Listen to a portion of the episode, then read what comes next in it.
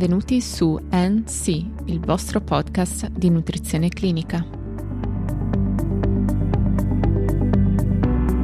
Oggi parleremo della gestione nutrizionale del paziente oncologico, grazie all'aiuto delle linee guida ESPEN sull'argomento prodotte nel 2017.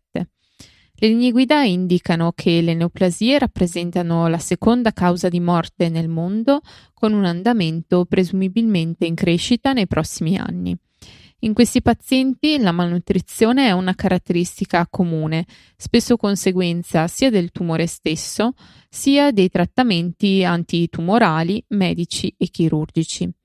La malnutrizione ha un impatto negativo sulla qualità di vita e la tossicità del trattamento ed è stato stimato che fino al 10-20% dei malati di cancro decada a causa delle conseguenze della malnutrizione piuttosto che dall'evoluzione della malattia neoplastica. Queste evidenze suggeriscono come la terapia dietetico-nutrizionale riveste un ruolo cruciale nel trattamento oncologico e inoltre le solide evidenze indicano come gli aspetti nutrizionali debbano essere considerati sin dalla diagnosi e proseguiti parallelamente ai trattamenti antineoplastici. Entrando nel merito della nutrizione in oncologia, le linee guida definiscono cinque macro argomenti. Lo screening e la valutazione nutrizionale, i fabbisogni energetici e di substrati metabolici, gli interventi nutrizionali, l'esercizio fisico e infine i farmaconutrienti e gli agenti farmacologici. Per poi parlare degli interventi nutrizionali in specifiche categorie di pazienti oncologici, esempio pazienti in trattamento radioterapico o sottoposti a chirurgia, aspetti che verranno trattati in una delle prossime puntate. Inizieremo parlando dello screening e la valutazione nutrizionale. Le linee guida affermano che, al fine di rilevare alterazioni nutrizionali in una fase precoce, si raccomanda di valutare regolarmente l'apporto nutrizionale, le variazioni di peso e di indice di massa corporea BMI al momento della diagnosi e poi con una frequenza variabile in base alla stabilità del quadro clinico del paziente.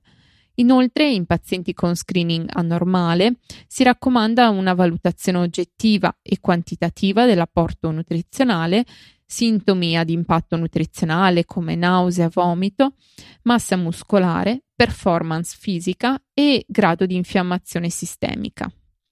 Un altro argomento di estrema rilevanza è la stima dei fabbisogni energetici in questi pazienti.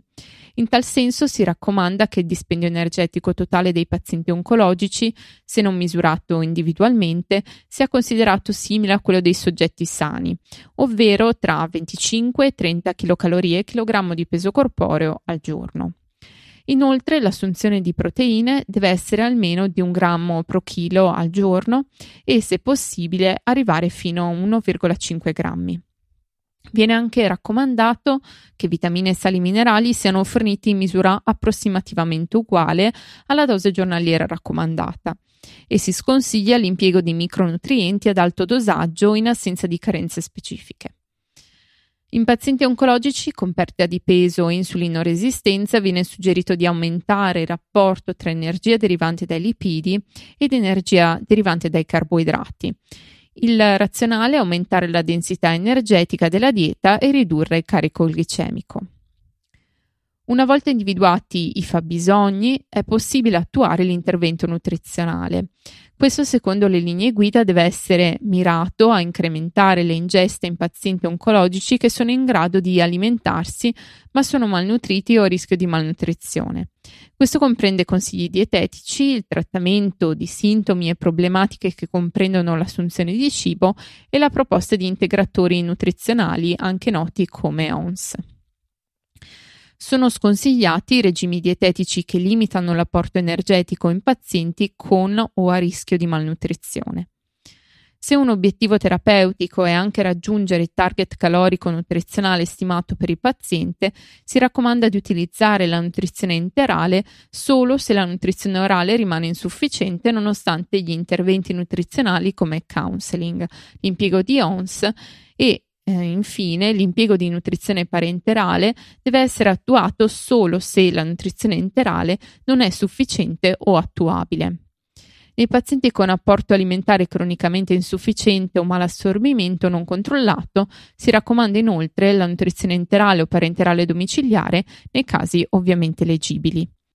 È importante specificare che se l'assunzione di cibo per via orale è stata considerevolmente ridotta per un periodo prolungato, si raccomanda di incrementare la nutrizione orale, enterale o parenterale lentamente per diversi giorni e di adottare ulteriore precauzione al fine di prevenire una sindrome da rialimentazione. Le linee guida parlano anche dell'esercizio fisico in questi pazienti. In merito viene indicato il mantenimento o un aumento del livello di attività fisica nei pazienti oncologici al fine di sostenere la massa muscolare, la funzione fisica e l'attività metabolica. Nello specifico si suggerisce l'esercizio fisico di resistenza personalizzato e esercizi aerobici per mantenere la forza muscolare e la massa muscolare. Infine, le linee guida parlano di farmaconutrienti e di agenti farmacologici, suggerendo di considerare i corticosteroidi per aumentare l'appetenza dei pazienti oncologici con anoressia e malattia avanzata per un periodo limitato, da 1 a 3 settimane, ma prestando attenzione agli effetti collaterali, come la perdita di massa muscolare, l'insulinoresistenza e le infezioni. In aggiunta può essere utile considerare i progestinici per aumentare l'appetenza di pazienti oncologici con anoressia e malattia avanzata, ma prestando attenzione agli effetti collaterali come le tromboembolie. In pazienti con cancro avanzato sottoposti a chemioterapia e a rischio di perdita di peso o malnutriti, si suggerisce la supplementazione con acidi grassi a catena lunga N3 e olio di pesce al fine di stabilizzare o migliorare l'appetenza, l'assunzione di cibo e la massa magra oltre che il peso corporeo mentre in pazienti che presentano sazietà precoce diagnosticata e trattata la STIFSI si consiglia di considerare agenti procinetici ma prestando attenzione a potenziali effetti avversi, come per esempio quello del domperidone sul ritmo cardiaco. Infine viene specificato che non ci sono sufficienti dati clinici consistenti per raccomandare l'integrazione con aminoacidi a catena ramificata o altri aminoacidi o metaboliti per migliorare la massa magra farmaci antinfiammatori non steroidei per migliorare il peso corporeo nei pazienti con perdita di peso, cannabinoidi per migliorare le alterazioni del gusto o l'anoressia e infine steroidi androgenici attualmente approvati per aumentare la massa muscolare. Per oggi è tutto, vi do appuntamento alla prossima puntata, ricordo che nelle note della puntata è disponibile la fonte citata, per ulteriori approfondimenti vi invito a seguirci nella pagina Instagram di NC Podcast e per qualsiasi informazione potete contattarci all'indirizzo email info-ncpodcast.net.